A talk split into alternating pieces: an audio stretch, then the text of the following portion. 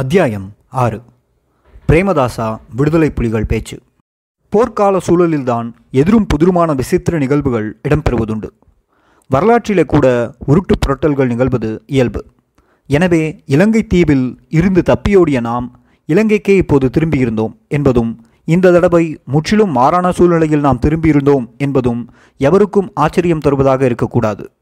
இப்போது எமது தளம் தமிழீழம் அல்ல சிங்கள தெற்காகும். ஒழுங்கைகளிலும் நெல் வயல்களிலும் நாம் வேட்டையாடப்படவில்லை. மாறாக கொழும்பில் ஐந்து நட்சத்திர உல்லாச பயணிகள் விடுதியின் சௌகரியங்களை சூகித்து கொண்டிருந்தோம். நண்பனாக இருந்து பகைவனாக மாறிய ஒருவன் அல்ல. பகைவனாக இருந்து நண்பனாக மாறிய ஒருவனுடன் அலுவலில் ஈடுபட்டிருந்தோம். மேலும் போர் நோக்கத்துடன் அல்லாது சமாதான நோக்கத்துடனேயே வந்திருந்தோம். கொழும்பிலே நடைபெற இருந்த அமைதி பேச்சுவார்த்தையில் பங்கெடுக்க இருந்த விடுதலை புலி பிரதிநிதிகளை வான் வழியாக கொழும்புவிற்கு கொண்டு வருவதன் பொருட்டு ஸ்ரீலங்கா விமானப்படை பெல் உலங்கு வானூர்தியில் ஆயிரத்தி தொள்ளாயிரத்தி எண்பத்தி மூணு மே மூன்றாம் தேதி வன்னிக்கு பறந்து கொண்டிருந்த போது இத்தகைய சிந்தனைகளே என் மனதில் நிழலாடி கொண்டிருந்தன. இந்திய ஆக்கிரமிப்புக்கு உள்ளாகியிருந்த தமிழீழத்தின் வான் எல்லைகளுக்குள் கொழும்பிலிருந்து பறந்து கொண்டிருந்தோம்.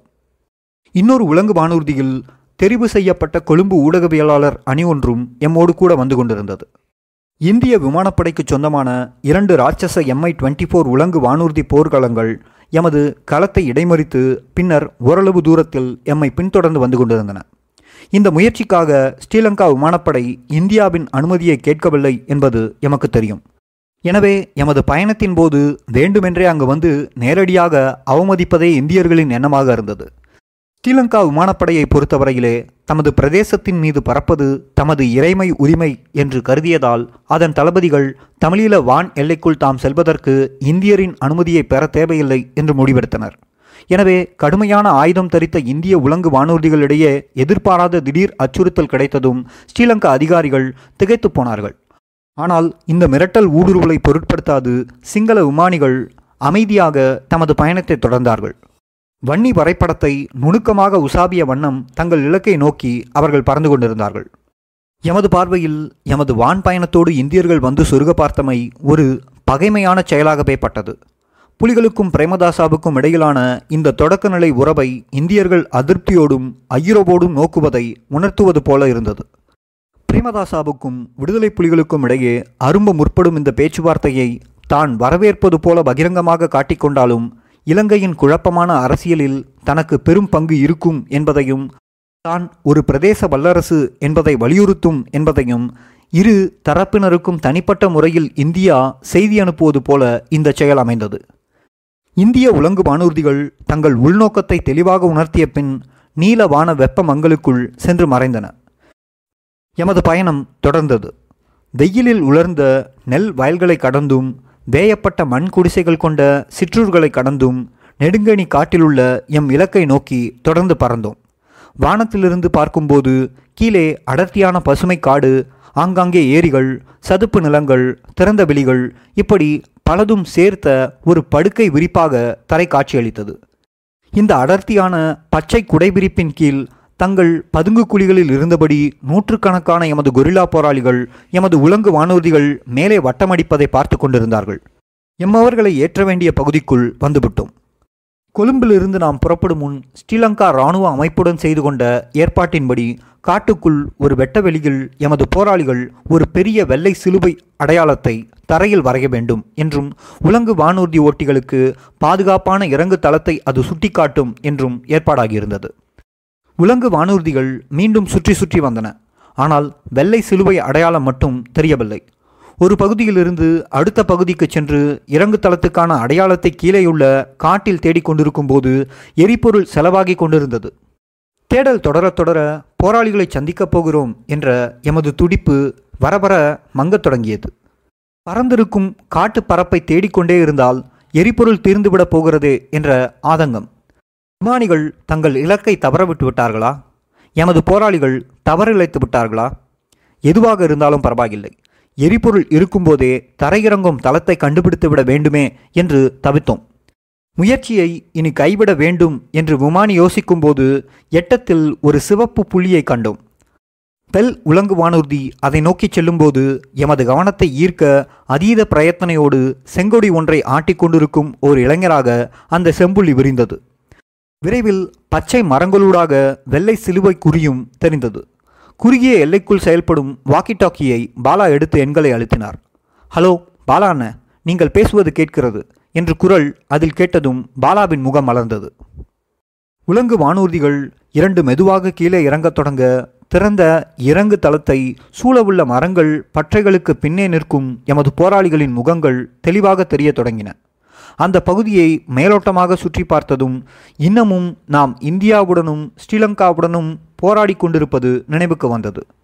திடீர் இராணுவ நடவடிக்கையில் இந்திய படைகள் ஈடுபடலாம் என்ற எதிர்பார்ப்பில் அந்த பகுதியை பாதுகாப்பதற்காக நூற்றுக்கணக்கான பலத்த ஆயுதம் தரித்த போராளிகள் நிலைப்படுத்தப்பட்டிருந்தார்கள். உலங்கு வானூர்தியில் வந்திறங்குபவர்கள் தாம் எதிர்பார்த்த உண்மையான பயணிகளே என்று கவனமாக உறுதி செய்து கொண்ட எம் போராளிகள் காட்டு மறைவிலிருந்து தட்டுகளில் கேக் பிஸ்கெட் ஆகியவையை ஏந்தி கொண்டு வரவேற்க ஓடி வந்தார்கள். தூர காட்டின் நடுவிலும் தமிழ் மக்களின் காலாகால விருந்தோம்பல் பண்போடு ஊடகவியலாளருக்கும் விமானிகளுக்கும் சிற்றுண்டிகளும் குளிர்பானமும் இளநீரும் பரிமாறினார்கள். அதே சமயம் புதிதாக வந்தவர்களை பற்றி அறிய ஆர்வம் உடையவர்களாகவும் இருந்தார்கள். என்ன இருந்தாலும் பதினெட்டு மாதங்களாக காட்டு மறைபிடங்களில் இருந்த பின் முதற் தடவையாக நட்புறவோடு வருபவர்களை இவர்கள் சந்திக்கிறார்கள். ஸ்ரீலங்கா உலங்கு வானூர்திகளையும் விமானிகளையும் பார்ப்பதிலும் அவர்கள் ஆர்வமாக இருந்தார்கள். தமிழ் பிரதேசத்துக்கு மேலாக நட்புறவான நோக்கத்தோடு இந்த வான்களம் வருவது அவர்களுக்கு விசித்திரமாகவே பட்டது.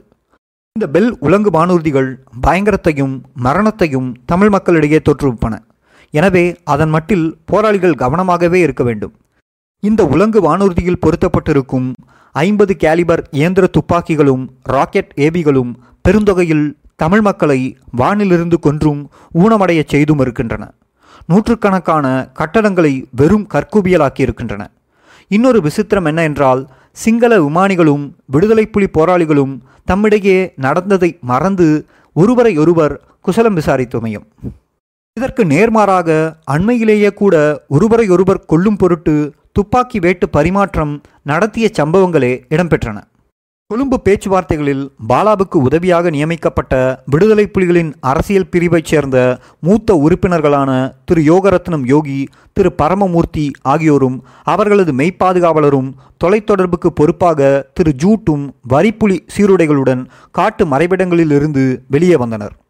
இவர்களை அழைத்துச் செல்லவே இந்த உலங்கு வானூர்தி பயணம் மேற்கொள்ளப்பட்டது. வணக்கமும் வாழ்த்தும் மாறி மாறி பரிமாறிக்கொள்ளப்பட்டன. நிழல் படங்கள் பிடிக்கப்பட்டன. ஆனால் எரிபொருள் தீர்ந்து போவதற்கு முன்னர் உலங்கு வானூர்திகளை தமது பகுதிக்குள் கொண்டு போய்விட வேண்டும் என விமானிகள் பதறியபடியே இருந்தார்கள். எனவே நெடுங்கேணி காட்டில் இறங்கி அரை மணி நேரத்தில் மீண்டும் பறந்த உலங்கு வானூர்தியில் யோகியும் மூர்த்தியும் ஏனைய போராளிகளும் எம்மோடு சேர்ந்து சிங்களத்தின் தலைநகரான கொழும்பு நோக்கி பறந்து கொண்டிருந்தார்கள். விடுதலை புலிகளுக்கும் சிங்கள அரசுக்கும் இடையே நடைபெற்ற கொடிய யுத்த வரலாற்றில் பிரமிக்கத்தக்க புதியதொரு அத்தியாயம் திறந்தது. இரண்டு மணி நேரம் கழித்து தலைநகரின் நடுவில் கொழும்பு விமானப்படை தலைமை பணிமனை மைதானத்தில் உலங்கு வானூர்தி தரையிறங்கியது. விமானப்படை மைதானத்தில் ஊடகவியலாளருடன் உரையாடிய பின் சிறப்பு அதிரடிப்படையினரின் கடும் பாதுகாப்பு ஏற்பாட்டோடு ஏற்கனவே ஒழுங்கு செய்யப்பட்ட கொழும்பு ஹில்டன் உல்லாச பயணிகள் விடுதிக்கு நாம் கொண்டு செல்லப்பட்டோம். அங்கிருந்து விடுதலை புலிகளுக்கும் பிரேமதாசா அரசுக்கும் இடையே வரலாற்று முக்கியத்துவம் வாய்ந்த முதல் பேச்சுவார்த்தைக்கு ஆயத்தம் செய்வதே திட்டமாக இருந்தது. வடக்கிலும் தெற்கிலும் கொந்தளிப்பு. அதிசயிக்கத்தக்க வகையில் யாழ்ப்பாணத்தில் இருந்து நாம் தப்பி மேற்குலகம் திரும்பிய பின் பாலாவும் நானும் பல நாடுகளுக்கு பயணம் புரிந்தோம். அங்கெல்லாம் புலம்பெயர் தமிழ் மக்களையும் வெவ்வேறு அரசுகளின் அதிகாரிகளையும் அரச சார்பற்ற அமைப்புகளின் அதிகாரிகளையும் சந்தித்து இந்திய தலையீட்டால் ஏற்பட்ட பிரச்சனைகளையும் அதனால் விளைந்த கொடிய சம்பவங்களையும் இவை அனைத்தும் விடுதலை புலிகளுக்கும் இந்திய அமைதி காக்கும் படைக்கும் இடையே எதிர்பாராத வகையில் பகைமை போராக மாறியதையும் எல்லோருக்கும் விளக்கி கூறினோம். வெளிநாடுகளில் இந்த பரப்புரை சுற்றுலாவை நாம் புரிந்து கொண்டிருக்கும் காலத்திலே இலங்கையிலோ நிலைமை சீரழிந்தது. நீடித்துச் செல்லும் வன்சைகள் மற்றும் அரசியல் உறுதியின்மை என்ற சகதியில் நாடு கீழே கீழே புதைந்து கொண்டிருந்தது. இலங்கை இனப்பிரச்சினைக்குள் இந்தியா தனது மூக்கை நுழைத்திருந்தது. தமிழர் தாயகத்தை இந்திய படைகள் ஆக்கிரமித்து நின்றன. இவை காரணமாக வடக்கு கிழக்கில் தமிழ் மக்களின் ஆயுத எதிர்ப்பு போராட்டம் தீவிரமாகியது. தெற்கில் இந்திய தலையீட்டுக்கு எதிராக கடுப்படைந்த சிங்கள இளைஞர்கள் வெளிப்படையாக கிளர்ச்சி செய்தார்கள். ராஜீவ்காந்தியின் நிர்வாகம் இந்த நாட்டின் இரண்டு இனங்களினதும் தேசிய உணர்வின் ஆழத்தையும் அரசியல் விழிப்புணர்வையும் முற்றாக குறைத்து எடை போட்டிருந்தது. இந்திய இலங்கை ஒப்பந்த நிபந்தனைகளுக்கு அமைவாக இந்திய இராணுவத்தை அமைதி காக்கும் படை என்ற பெயரில் புகுத்தியமை ராஜீவ் நிர்வாகத்தின் மிக மோசமான அரசியல். ராஜதந்திர குளறுபடி என்று கூறலாம். துரதிருஷ்டவசமாக இந்திய படையின் வருகையால் வடக்கிலும் சரி தெற்கிலும் சரி கொடிய வன் செயல்கள் தாண்டவமாடின. அத்துடன் இந்திய இராணுவம் அமைதிப்படை என்ற தனது தகமையை இழந்து அடக்குமுறை படையாகவும் வன்முறை பூதமாகவும் உருவெடுத்தது. தமிழரதும் சிங்களவரதும் உள்நாட்டு விவகாரங்களில் இந்தியா தலையிட்டுள்ளதால் வடக்கிலும் தெற்கிலும் இரு முனைகளிலும் இந்தியாவுக்கு எதிராக எதிர்ப்பியக்கங்கள் கிளர்ந்தது. தமிழ் மக்களின் அபிலாஷைகளை புறக்கணித்த நிலையில் சிங்கள அரசாங்கமானது இந்திய இராணுவ படைகளோடு கூட்டுச் சேர்ந்து இந்திய இலங்கை ஒப்பந்தத்தை நடைமுறைப்படுத்த முற்பட்டது. வடகிழக்கில் குடியியல் நிர்வாகத்துக்கான மாகாண சபையை நிறுவவும் முற்பட்டது. மாகாண சபைக்கான தேர்தல் ஆயிரத்தி தொள்ளாயிரத்தி எண்பத்தி எட்டு நவம்பர் பத்தொன்பதாம் தேதியன்று இந்திய இராணுவ நிர்வாகத்தின் ஏவலிலும் மேற்பார்வையிலும் நிகழ்ந்தன. போரும் பீதியும் மிரட்டலும் தாண்டவமாடிய சூழலில் நடத்தப்பட்ட இந்த தேர்தல் ஜனநாயக நடைமுறையையே நையாண்டி செய்தது. வாக்கு மோசடி வாக்கு பெட்டி திணிப்பு ஆகியவையோடு வெறும் தில்லுமுள்ளுகளோடும் இந்திய ஆதரவில் செயல்பட்ட ஈழ மக்கள் புரட்சி விடுதலை முன்னணி இபிஆர்எல்எஃப் தேர்தலில் வெற்றி பெற்று ஆட்சியில் அமர்ந்தது. வடக்கு கிழக்கு மாகாண சபையிலே இந்திய சார்புடைய அரசியல் கட்சி ஒன்று ஆட்சியில் அமர்த்தப்பட்டு அதன் தலைவராக கைபொம்மை அரசியல்வாதி ஒருவர் பொறுப்பேற்றார். அது சந்தேகத்தை தீர்த்து திருப்தியை உண்டு பண்ணுவதற்கு பதிலாக தமிழ் மக்களிடையே இந்தியா மட்டில் கோபத்தையும் கண்டனத்தையும் தோற்றுவித்தது. தமிழர் தாயகத்தில் இந்திய இராணுவ ஆக்கிரமிப்பின் ஓர் அரசியல் விரிவாக்கமாகவே இபிஆர்எல்எஃப்பின் மாகாண நிர்வாகம் செயல்பட்டது. இந்திய நலன்களுக்கே அது முதலில் சேவகம் புரிந்தது. அமைதிப்படையின் இராணுவ ஒடுக்குமுறையையும் சித்திரவதையையும் மறைக்கும் மூடு திரையாக அது செயற்பட்டது. இன்று பரிகசிப்புக்கு உள்ளாகியிருக்கும் இந்திய இலங்கை ஒப்பந்தத்துக்கு சட்ட அங்கீகாரம் வழங்கும் முறையிலும் அந்த ஆட்சி செயற்பட்டது. ஆயுதம் தரித்த இபிஆர்எல்எஃப்பின் அணியினர் இந்திய இராணுவத்தின் கூலிப்படையாகவும் விடுதலை புலிகளை நசுக்கும் முயற்சியில் இந்தியரின் கூட்டாளியாகவும் தமது ஆட்சியை கண்டிப்பவர்களை கொன்றொழிப்பவர்களாகவும் செயல்பட்டனர். இபிஆர்எல்எஃப்பின் துரோக அரசியலையொட்டி மக்கள் அவர்கள் மீது வெறுப்பும் ஆத்திரமும் அடைந்தார்கள். இறுதியாக இந்திய ஆக்கிரமிப்பு இராணுவத்தின் கொலையாளி குழுவாகவும் இபிஆர்எல்எஃப் தொழில் புரிந்தது. அவர்களை கண்டித்தவர்களும் கருத்து வேறுபட்டவர்களும் திடீரென்று காணாமற் போனார்கள். அவர்களை பற்றி பின்னர் என்றுமே விவரம் தெரியவில்லை. விடுதலை புலி ஆதரவாளர்கள் என்று பெயர் பெற்றவர்கள் தங்கள் வீடுகளிலோ வீதிகளிலோ கொலையுண்டு காணப்பட்டார்கள். இந்த பயங்கர ஆட்சியின் விளைவாக விடுதலை புலிகளுக்கான மக்கள் ஆதரவு பெருகியது. இந்திய இராணுவ ஆக்கிரமிப்புக்கும் அதன் கைபொம்மையான ஆட்சியாளருக்கும் எதிரான புலிகள் நடத்திய போராட்டத்துக்கு மக்கள் ஆதரவு திரண்டது. தமிழ் மக்களால் புறக்கணிக்கப்பட்டவர்களாக சிங்கள அரசினால் கைவிடப்பட்டவர்களாக வரதராஜ பெருமாளின் வடக்கு கிழக்கு மாகாண நிர்வாகம் மக்களிடையே தாக்குப்பிடிக்க முடியவில்லை. மாறாக திருவோணமலை நகர எல்லைக்குள் ஒரு சதுர மைல் பரப்பில் இந்திய ஆக்கிரமிப்பு இராணுவத்தின் பாதுகாப்பு கவியில் அந்த நிர்வாகம் தன்னை கட்டுப்படுத்தி கொண்டது. எப்போதும் நிலவாத சமூக அரசியல் சீரழிவு இந்த காலப்பகுதியில் இலங்கையை சின்னாபின்னப்படுத்தியது. பனிரெண்டு ஆண்டுகள் ஐக்கிய தேசிய கட்சி யுஎன்பி ஆட்சியை வழிநடத்திய ஜெயஆர் ஜெயவர்த்தனா தமது வாரிசாக பதவியில் அமர்த்திய ரணசிங்க பிரேமதாசா அவர்களிடம் இந்த சீரழிவையே அரசியல் முதிச்சமாக கையளித்தார். ஸ்ரீலங்காவின் இரண்டாவது நிறைவேற்று அதிகார அரச தலைவராக ஆயிரத்தி தொள்ளாயிரத்தி எண்பத்தி எட்டு டிசம்பர் இருபதில் பிரேமதாசா தேர்ந்தெடுக்கப்பட்டபோது மட்டுமீறிய மட்டு மீறிய நெருக்கடி நிலையை அவர் முகம் கொடுத்தார். நாடு பூராவும் குழப்பம். அமைதியின்மை. என்றுமே நிலவாத அத்துணை வன் செயல்கள் ஆகியவை அவரை எதிர்கொண்டன. வடக்கு கிழக்கில் இந்தியாவுக்கும் விடுதலை புலிகளுக்கும் இடையே போர் தீவிரமாக நடந்து கொண்டிருந்தது. ஒரு லட்சத்துக்கும் அதிகமான இந்திய அமைதிப்படை பொதுமக்கள் ஆதரவுடனும் அர்ப்பணிப்போடும் செயற்பட்டு கொண்டிருந்த விடுதலை புலிகளை அடக்க முடியாது திணறிக் கொண்டிருந்தது. தென்னிலங்கையில் அரசுக்கு எதிராக மக்கள் விடுதலை முன்னணி ஜனதா விமுக்தி பிரமுனா ஆயுதம் தரித்த வன்முறை கிளர்ச்சியில் வேகம் பெற்றிருந்தது. சிரிமாபோ பண்டாரநாயக்க அம்மையாரின் ஆயிரத்தி தொள்ளாயிரத்தி எழுபத்தி ஓராம் ஆண்டு ஆட்சியின் போது புரட்சி செய்து நசுக்கப்பட்ட மார்க்சிய போராளி அமைப்பான ஜேபிபி மீள முளைவிட்டு வளர்ந்து பல சிங்கள மாவட்டங்களில் குழப்பத்தையும் கிளர்ச்சியையும் ஏற்படுத்தி வந்தது.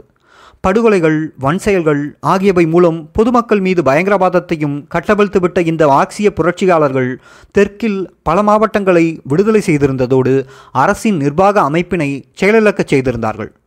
இரத்த சகதி நிறைந்த அவர்களது வன்செயலில் ஆயிரம் ஆயிரம் பேர் உயிரிழந்தார்கள். அரசியற் படுகொலைகள் விளக்கு கம்ப கொலைகள் பொது புதைக்குழிகள் சித்திரவதைக்கும் உயிரிழப்புக்கும் உள்ளாகி நதியில் மிதந்த பிணங்கள் எரியும் டயர்களால் வீதியில் சிதைமூட்டப்பட்டு இறந்து கிடக்கும் மனித கருகல்கள் காணாமற் போதல்கள் ஆகிய இவையெல்லாம் ஜேவிபியின் கிளர்ச்சி வன்செயலினதும் அரச பாதுகாப்பு படைகளினது முறியடிப்பு குரூரத்தினதும் பிரதிபலிப்புகளாக வடிவமெடுத்தன. இவற்றின் சிகரமாக கிளர்ச்சியாளர்கள் ஹர்த்தலுக்கு ஆணையிட்டார்கள். அதன் விளைவாக சாதாரண மக்கள் சமுதாயம் முடங்கியது. பொது நிர்வாகம் கடும் பாதிப்புக்குள்ளாகியது. சமுதாயமே ஸ்தம்பிதமடைந்தது. கிளர்ச்சியாளரின் ஆணைக்கு அமையாவிட்டால் தண்டனை கடுமையாகியது. அதன் குரூரம் மக்கள் மனதில் பேரச்சத்தை தோற்றுவித்தது. ஜேவிபியின் வன்செயல் பரவ காவல்துறை நிலையங்கள் தாக்கப்பட்டன. பல்கலைக்கழகங்களும் கல்லூரிகளும் மூடப்பட்டன. பொது போக்குவரத்து திடீரென்று நின்றது. தலைநகர் கொழும்பு தவிர்த்து பெரும்பாலான மாவட்ட மையங்கள் ஜேபிபியின் கிளர்ச்சியால் வெகுவாக பாதிக்கப்பட்டன. கிராமப்புறங்களை கைப்பற்றிய பின் நகரத்தை சுற்றி வளைக்கும் மாவோவின் கொரில்லா முறையின் சீரிய வடிவத்தை கடைபிடித்து புதிதாக பதவியேற்றிருந்த பிரேமதாச அரசுக்கு உடனடியாக அச்சுறுத்தலாக ஜேவிபி கிளர்ந்தது. ஆயிரத்தி தொள்ளாயிரத்தி எழுபத்தி ஒன்றில் கடைபிடித்த வழியை ஜேவிபியினர் இம்முறை தேர்ந்தெடுக்கவில்லை. வர்க்க முரண்பாட்டு பிரச்சனையையோ பாட்டாளி புரட்சியையோ முதலாளித்துவ அரசுக்கு எதிரான தமது கிளர்ச்சி போராட்டத்தின் மைய கருத்தாக அவர்கள் இந்த தடவை முன்வைக்கவில்லை. ஸ்ரீலங்காவின் வடக்கு கிழக்கில் இந்திய இராணுவ ஆக்கிரமிப்பே அடிநாத பிரச்சனையாக முன்வைக்கப்பட்டது. சிங்கள இனத்தின் பரிசுத்த பூமியை இந்திய ஏகாதிபத்தியவாதிகள் ஆக்கிரமிப்பிக்க யுஎன்பி ஆளும் வர்க்கத்தினர் இடமளித்திருப்பதாக ஜேவிபியினர் குற்றம் சுமத்தினர். இந்தியாவின் கேந்திர அபிலாஷைகள் பற்றி காலகாலமாகவே சந்தேகப்படும் சிங்கள பொதுமக்கள் இந்த அதிதீவிர தேசியவாத பரப்புரையால் ஈர்க்கப்பட்டார்கள். ஓர் அந்நிய வல்லரசுக்கு ஸ்ரீலங்காவின் இறையாண்மையை தாரை பார்த்து கொடுத்த அடிமை சாசனமாகவே இந்திய இலங்கை ஒப்பந்தத்தை ஜேபிபி தலைமை கண்டித்தது. பிரேமதாசா அரசு தலைவராக பதவியேற்கும் வேலை தலைநகரை தாக்க ஜேபிபியின் செம்படை உண்மையில் தயாராக நின்றது. பிரேமதாசா அவர்கள் தந்திரமும் அனுபவமும் கொண்ட ஒரு அரசியல்வாதி ஆவார் வடக்கிலே விடுதலை புலிகளின் போருக்கான அடிப்படை காரணத்தையும் தெற்கிலே ஜேபிபி கிளர்ச்சிக்கான காரணத்தையும் அவர் புரிந்து கொண்டார். கேந்திர முக்கியத்துவம் வாய்ந்த திருகோணமலை உள்ளடக்கங்களாக வடக்கு கிழக்கு மாநிலங்களில் அனைத்து எட்டு மாவட்டங்களையும் தங்கள் கட்டுப்பாட்டுக்குள் வைத்துக்கொண்ட இந்திய அமைதிப்படையின் பிரசன்னமே வடக்கிலும் சரி தெற்கிலும் சரி வன் செயலுக்கான இயக்கத்தை தூண்டிவிட்டிருந்தது என்ற சரியான முடிவுக்கு அவர் வந்தார். இந்திய படைகளை கலைப்புறச் செய்து வலுவிழக்கச் செய்யும் நோக்குடனேயே விடுதலை புலிகளின் கொரில்லா போர் வடிவெடுத்தது. இப்போர் தீவிரம் குறைந்ததும் இழுபட்டுச் செல்லும் போராட்டமாக மாறிவிட்டிருந்ததால் இந்திய படைகள் கால வரையறையின்றி இலங்கை மண்ணிலேயே தரித்துவிடக்கூடும் என்று பிரேமதாஸ் அஞ்சினார். இந்திய இலங்கை ஒப்பந்தமோ இந்திய இராணுவத்தின் பிரசன்னமோ இனப்பிரச்சனையை தீர்த்து வைக்க மாட்டாதென்றும் அவர் கருதினார். வெளிநாட்டு இராணுவ தலையீட்டுக்கும் ஆக்கிரமிப்புக்கும் காரணம் சிங்கள அரசியல் தலைமையிடம் தூரநோக்கோ மன உறுதியோ இல்லாமையே என்று அவர் நினைத்தார்.